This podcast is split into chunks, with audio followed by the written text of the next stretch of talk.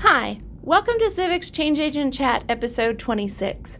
During these chats, we speak with change agents who are working to create a better healthcare system for us all. I'm Stephanie Spriggs with the Center for Improving Value in Healthcare, or as we like to call it, Civic. In this chat, Taman Osborne-Roberts, Civic's former CMO, is speaking with Melanie Plaxton, VP of Market Growth for Dispatch Health. Dispatch Health works as an extension of primary, specialty, and home care by delivering simple to complex medical treatment in the convenience of the home, using different mediums, including a free mobile app, website, and telephone. Patients, clinicians, and caregivers can request on-demand care. During this chat, we learn about the challenges in setting up a new model for healthcare delivery and the types of outcomes Dispatch Health is seeing. We recorded this chat in April 2018. Thanks for listening and enjoy the chat.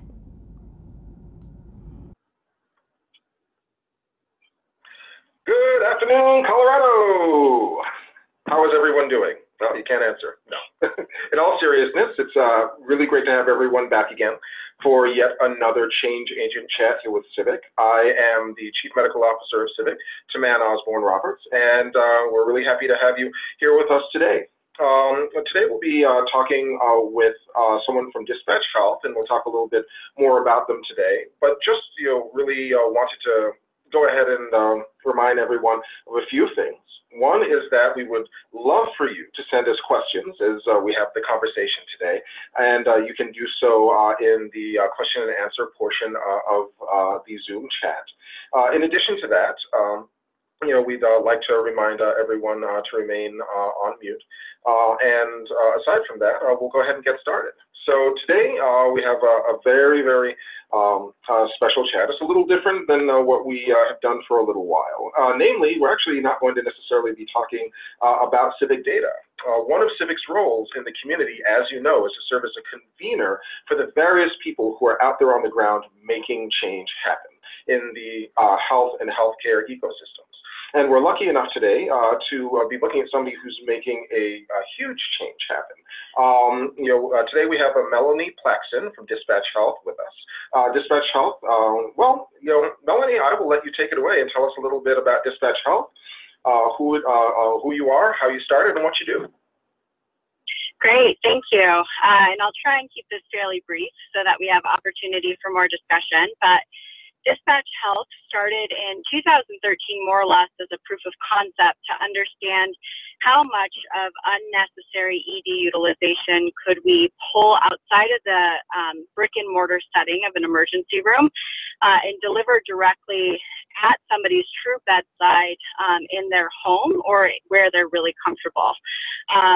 So we started as a pilot because truly you have to test this concept, right? It's really difficult to say how much of the emergency room can we bundle up in a car and take to somebody's home. And the way that we did that is we actually embedded with one of the local 911 systems in Denver, South Metro Fire Rescue, which gave us an immediate patient population. So what we did is for your low acuity calls, if somebody called 911, we would dispatch out alongside the ambulance and give the individual in the home the opportunity to say, I feel comfortable being treated on scene, or no, please transport. The interesting part of that, that entire study, was we really were able to refine and understand clinically what our capabilities were, what we needed in the car. And I'll just give you an example. We started with a really large pumper truck, right? And then we shrunk all the way down to a Prius in terms of space. But most importantly, we were able to understand, do patients feel comfortable being treated in their home? Are they, you know, is the quality of care that's being delivered in a home environment really good, as well as is there any cost savings? And so we were able to prove all of those things through that 18-month pilot. That ran 2013 to 2014, and just at a really high level to give you an idea, we were able to see 96% of the individuals that were Alpha Bravo calls through 911. Of those folks, that was about 400 patients.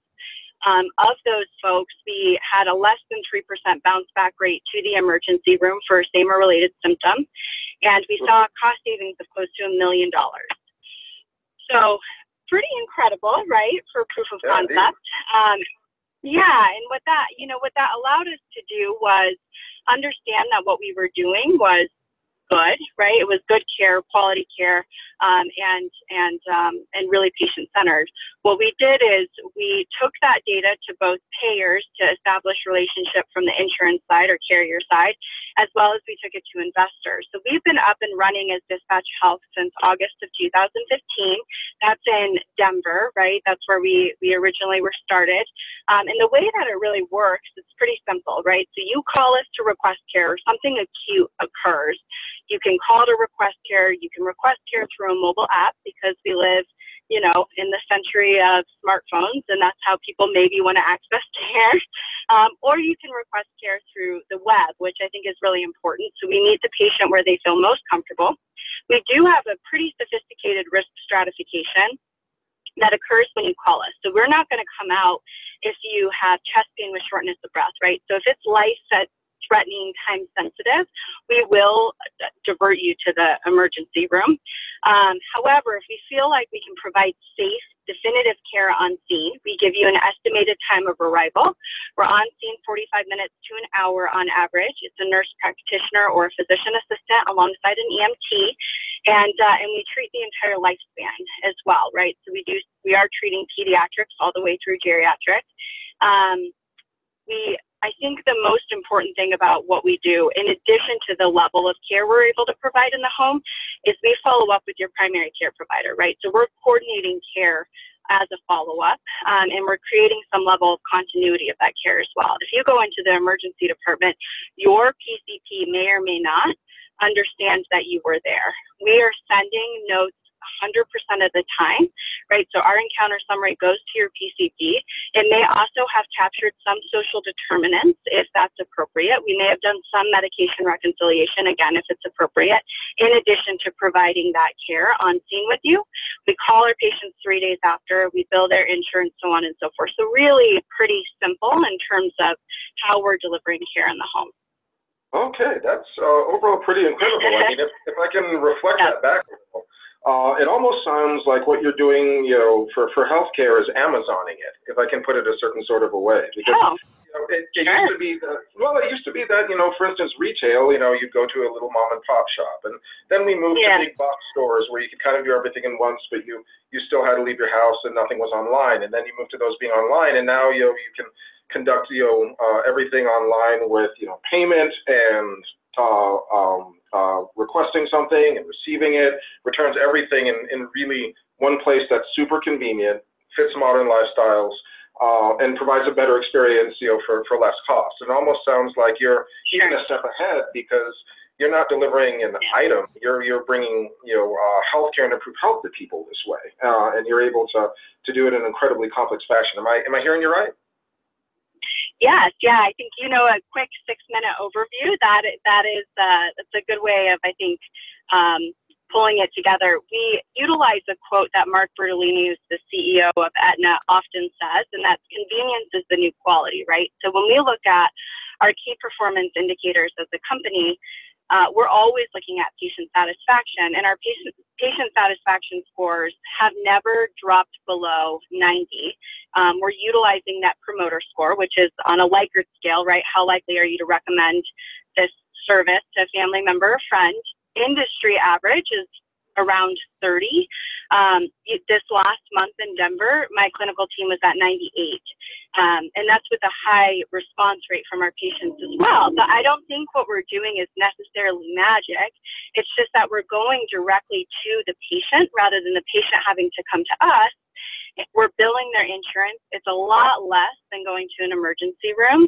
And then we're communicating, right, on their behalf as well. So.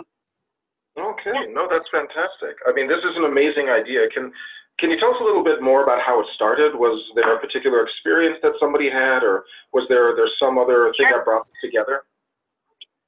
Yeah, so we have two co-founders. One, his name is, and he's our CEO, his name's Mark Tracer.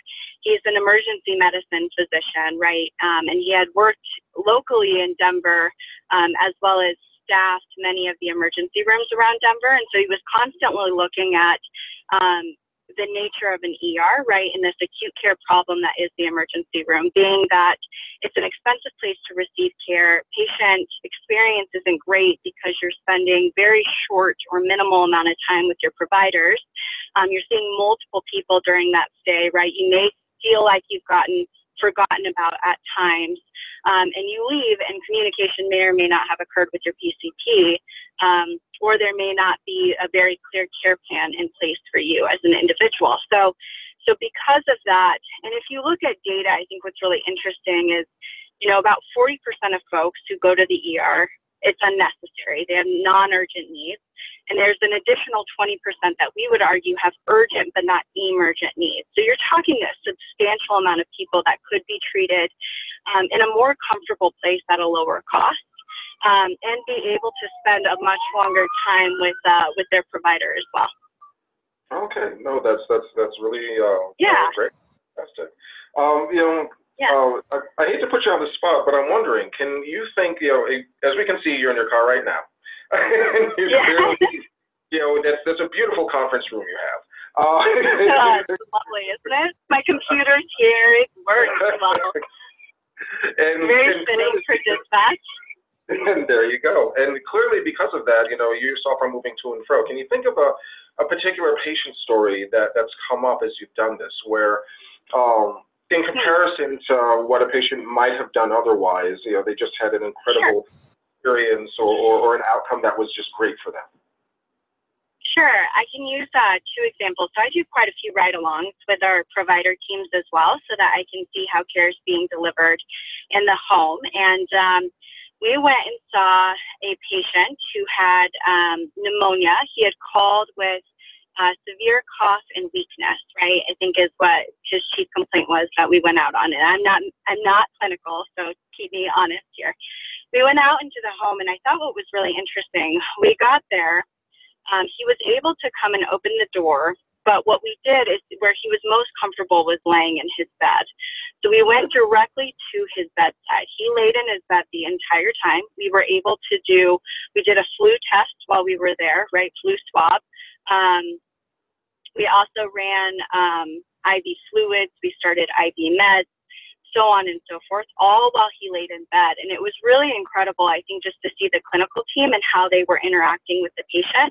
They went down to his kitchen to get him more water because that was the request. They were able to bring him tissues from his bathroom right directly to his bedside, so that he really didn't have to move from his bed and was able to lay there where he was comfortable. While we were in his home, they called his daughter, who was very involved in his care as well. We had our conference on so that he could also be communicating with his daughter that entire time, right, about how he was feeling and how it was going. His wife was actually in the hospital and hospitalized, so he didn't have that support system at home. It was really his daughter who was on the phone. She was at work, but she was going to be able to stop by later in the day, and we were able to care for him while he laid in bed. When we were leaving, the mobile imaging company was getting there to then run the chest x-ray, right? We also sent the electronic script to his pharmacy of choice. His daughter was going to pick it up, but we had already started his immediate medications while we were there through IV. So I just think overall, it was an incredible experience to watch. We were in his home, I think, for an hour and 10 minutes about providing care. And he never had to leave. He got to lay there the whole time. His daughter was put at ease because we were in his home, and she didn't have to worry about her other parent then going to the emergency room, right, and potentially risking a hospitalization. We billed his insurance immediately following, and we also called his PCP because we wanted him to know exactly what we treated his patient for. No, so that's a decent example. That's a great example. Yeah, it's a great example. On the other side of the spectrum, last week we had a patient, mom, who had two kiddos. All were very ill, including mother. She didn't feel good enough. She had severe nausea, vomiting, didn't feel good enough to get in the car and drive all three of them right out of the home. So we went to her house. We actually treated each kiddo and mom while they laid in their beds in their house. We just essentially went room to room. So I think that's another interesting example, very much on a different spectrum, but if you start to look at, there's physical and sometimes social mobility challenges that individuals have. And if you're able to bring that care to them, there's a comfort piece there, as well as there's not maybe the anxiety of having to worry about transport into another location. Yeah, no, I mean, as I listen to you as a provider myself, as a physician, really what I'm hearing to some degree, what I'm thinking of is you're getting rid of the walls. And some of those are physical walls, which are, if somebody can't leave their own home, or it's very difficult, even if they can leave their home, to get into a hospital or a clinic situation, those walls go away. You bring people together, and then you're getting rid of the metaphysical walls, if you will, as well. The anxiety of having to leave your own space, and the socioeconomic barriers that prevent a lot of people from being able to, take time or space out of their day to really be able to do this. It sounds like, really it's just walls are coming down. You're bringing the experience of care and the experience of the patient into the same space, which is not something, frankly, as a physician who practices in a traditional setting, I'm able to do. Forget want to do. I might want to, but I can't. Yeah, sure. No, that's really, really incredible. Now, it's been said, I've heard it been said that a lot of the innovation in healthcare, not health necessarily, but healthcare at least, is operational. When it comes down to it, a lot of industries talk about, you build a platform and then you scale it and, then you sell it and you IPO. And a lot of what we do and what I'm hearing from you is that the challenges are operational and you have to get the operations to work. Inside of that, what challenges have you really had, as you've been working on this? To move from an idea to reality always takes a few steps. And can you tell us about some of the hiccups and how you address them along the way? Sure. I think, so I've been with the company since we started, and I've watched this as we've progressed over time, but one of the biggest challenges that we continue to have is how do you stay top of mind, right? So you can operationally figure out how to be sound as an organization, but then how do you change behavior that people already have? So people's behavior today is to immediately call 911, right? Or go to the emergency room. We work very closely with physician practices as well. So think if you're on call as a provider and you want us to see your patient, you have to remember, right, that Dispatch Health is an available resource so that you don't potentially have to send them to the emergency room. So that's one big piece. A second piece that's been really interesting is also having the ability to gain trust of an individual, or if a physician is making that referral to us to go see their patient. I think we're starting to be in a day where you understand quality outcomes based on a hospital, right, location, an ED, urgent care, which ones are quality driven, but we're an entirely new care delivery model. Our clinical outcomes are incredible, but I think to gain trust in us coming into your home for starters, and then if you're a physician and you're making the referral to us, there's that component as well. Now, we've had very interesting ways of overcoming both of those here in Denver, but we have started to scale. So now we're in new cities, and we're seeing some of those same interesting dynamics occur in each new city that we enter into. I will tell you, once you start to get just those initial patients and those, I would say, provider leaders within a community to utilize your service, they become really brand ambassadors, and they have been critical to our success as well. Got it. So it sounds like, part of the challenge is coming up with the idea to start. Another piece of the challenge is making it into something. And then, if you will, the final part of the challenge, which I personally think sometimes we don't always appreciate in healthcare, is behavior change, is, getting people from what they've done to what they perhaps would like doing better, that mythical quote, if you will, by Ford, who said, if I'd asked people what they'd wanted, they would have asked for faster horses. And it looks like avoiding disaster horses is something you've really worked on and you've really, really pushed. Yeah, and I think, no one's done this before. So it's been, you had traditional house calls, right, 1940s and earlier, and then that dropped off. And now we have technology infrastructure that we can utilize to support us, right? So an EKG, it's like in a backpack that we take into the home. Our lab capabilities are all, they're minimal, right? They're small in comparison to what they historically were. But it's like a, it's an entirely new delivery model. So there's pieces where we're just like, how do you do this? Like no one, we're figuring it out as we go, but it's been really fun. Yeah. Oh, I got it. Well, it looks like we're starting to get a couple of questions here, and let me go ahead and throw those out. Wanted to remind everyone who's listening, please throw some questions into the question and answer, because we really want to know what you want to know, and we want to discuss what's on your mind about this incredible new model. So the first question we have is the cost of the service. What does this typically cost patients? Does it have a different model than typical care? Is it similarly billed? How do you do it? Yeah, so that's a great question. We actually have a case rate so that we can be really cost transparent, right? So if an individual calls us based on their insurance, we're able to tell them the exact cost of care. If you have a traditional plan, it generally looks like your urgent care, your specialist copay in terms of cost, depending on your insurance carrier. If you have a high deductible plan, it's a case rate that's somewhere between, we generally use $200 to $300 as the benchmark, and we're able to tell you that exact cost. We also have a self-pay rate of $275. Now, I will tell you that cost is total cost of care. So if we come into your home and we're doing IV fluids, IV meds, sutures, you know, so on, like labs, so on and so forth. That's total cost of care in terms of what Dispatch Health is delivering in your home. So very minimal in comparison to that of an ER. Okay, and in your experience, how does that compare to, say, the average cost of care in emergency departments? I know it's different market to market. You just pick one, or care in urgent care in a given market. Yeah.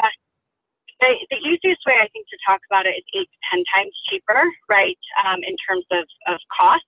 The other piece is you don't get a level of transparency when you walk into an emergency room. And one of the larger challenges that we're seeing in Colorado is freestanding, right? So you can go into a freestanding ER thinking that you're going into an urgent care setting, maybe have a urinary tract infection, and end up with a bill for $3,400, say, right? That was an example that I think 9 News did a cover story on. And so, so that it all varies depending on cost. We use an average of, you know, $1,500 to $2,000 in terms of what the average cost of an ER, and then we're between $200 to $300. Which is just, you know, absolutely fantastic. So another question, how does a patient who's home alone and isn't able to drive to a pharmacy get the prescriptions that get prescribed during the visit? So if they're home alone and they're not able to get there, that's a really good question. So we generally try to work with their social surrounding, whether it's the example that I utilized earlier, it was his daughter who actually went to the pharmacy and was able to pick up those medications. In some cases, we do work with companies that deliver medications to the home. I'll use Innovage as an example. They are able to deliver medications after Dispatch Health is out and treating one of their participants. Got it. So it sounds like in the care experience as a whole, you're not just, I mean, there's obviously mobilizing the experience of direct person-to-person healthcare, but there's also a component in here that you're doing coordination of care that is perhaps normally more difficult to get in an urgent care or an emergency department, and actually saying, okay, we realize your primary barrier here may be something that relates to the health piece, that sounds like another innovation. It is, yes. And I will tell you, we've gotten to those patients where, say, it's a holiday weekend or something's a little bit more difficult in terms of getting out. We have enough medications where we can use a few doses, right? So if we need to leave a couple of doses behind, we can do that as well, which I think is important to note. So we're always looking at how do we make this easiest for the patient so that they don't have to potentially jeopardize their care or end up in another setting.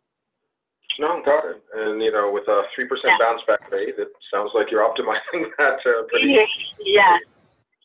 Well, Another question, in Colorado or really in any of your markets, will Medicaid pay for the service? Yes, so Medicaid, Medicare, and TRICARE are all payers that we work with as well. And then we have relationships with all major payers, including Medicare Advantage plans. Got it. And in really getting payers to come on board, since, you know, Civic, you know, works a lot with data, you talked a good bit about your data and your outcomes. Was that key in opening up those conversations or in closing those sorts of partnerships and agreements? Absolutely, because I think there's a couple of components there, right? We're an entirely new delivery model. We may be a little bit more expensive than just an urgent care visit, and so how do you communicate that to your patients? If you're an urgent care copay, that's one thing, but if they have a high deductible care plan, you want that transparency of cost. And then the other piece is how do you make sure that you're not taking over primary care patients either, right? So we're not primary care. We act as an extension of the care team that exists today for that patient, right, for after hours, weekends. If there's not same day capacity, we're able to treat those patients. And it's a part of our entire risk assessment. So if a patient calls us and it's an inappropriate utilization of Dispatch Health, we will have that conversation with the patient as well, which I think is critical for payers to understand too. We understand and we are firm believers that primary care is a critical piece to an individual's care team. And we want to make sure that they're tucked in. We're not stepping on those toes, if you will, and we're tucking those patients back in. Another component of that, I will tell you, if a patient calls us and they don't have a PCP, we do have a repository of physicians that are accepting new patients, and so we can make those referrals as well, because we do want a patient to establish a relationship with a primary care provider. Well, and I'll say as a primary care physician, that is music to my ears. Well, good. You know, fragmentation of care is a real issue nowadays, and it sounds like you're working in the exact opposite direction. You know, you want to make sure folks have, you know, that medical home, if you will, and a place they can go to you know, really plug in everything, and that's really really. I would say that as I really listened to you talk, you've really laid things out really well. You know, I'd like to give you an opportunity to really talk a little bit about where you think this is going to go, and you know what your next ideas and steps are. Some additional innovative things that you're kicking around. You know, you don't have to make any promises. Just because. Sure. So I think, and I didn't speak to this that much, but the other side of our company is much of a clinical practice. We have a very significant and sophisticated technology infrastructure that supports our teams mobily, as well as makes for a very interesting and seamless patient experience. So where I see this going is I do think that there's a place for home-based care overall, and I do think that the acute care delivery in the home adds a lot of value, right, as well, in terms of quality outcomes that we're seeing, especially if you look at very frail populations.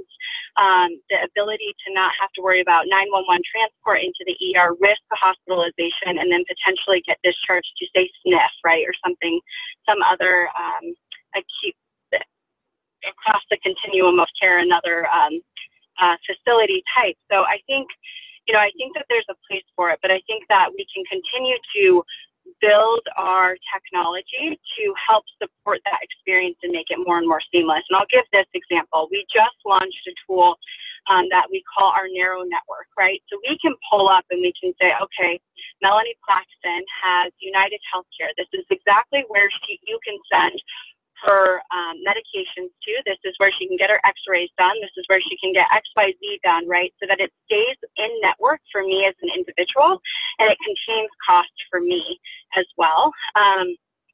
So I think that's a component of it. I think continuing to build and grow on social determinants of health is really important as well. When you look at cost for individuals, if they have one, two, any functional impairments, right, it doesn't matter how many chronic conditions they have, they're more costly as an individual, but also there's, I think, significant opportunity to support that individual with community resources if you can identify it in the home.